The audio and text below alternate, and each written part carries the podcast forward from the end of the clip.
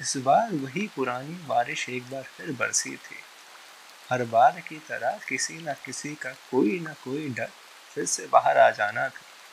माँ को अपने कपड़े भीग जाने का डर था तो उस ताई के फंदे को गले में डाल उस मजदूर को अपने विलायती जूतों के भीग जाने का डर था। कांताबाई को अपने तिरपाल की छत से बने घर को बह जाने का डर था और सड़क के बीच में बने इस आलिशान तालाब में गोते लगाने वाले उन बच्चों को बारिश के रुक जाने का डर था और जंगल में भेड़ों को शेर के आ जाने का डर था और शेर को जंगल में शिकारी के आ जाने का डर था। ये टेलीविज़न और ये अखबार अब ये कहने लगे थे कि बारिश का पानी अब तेज़ाब होने लगा था।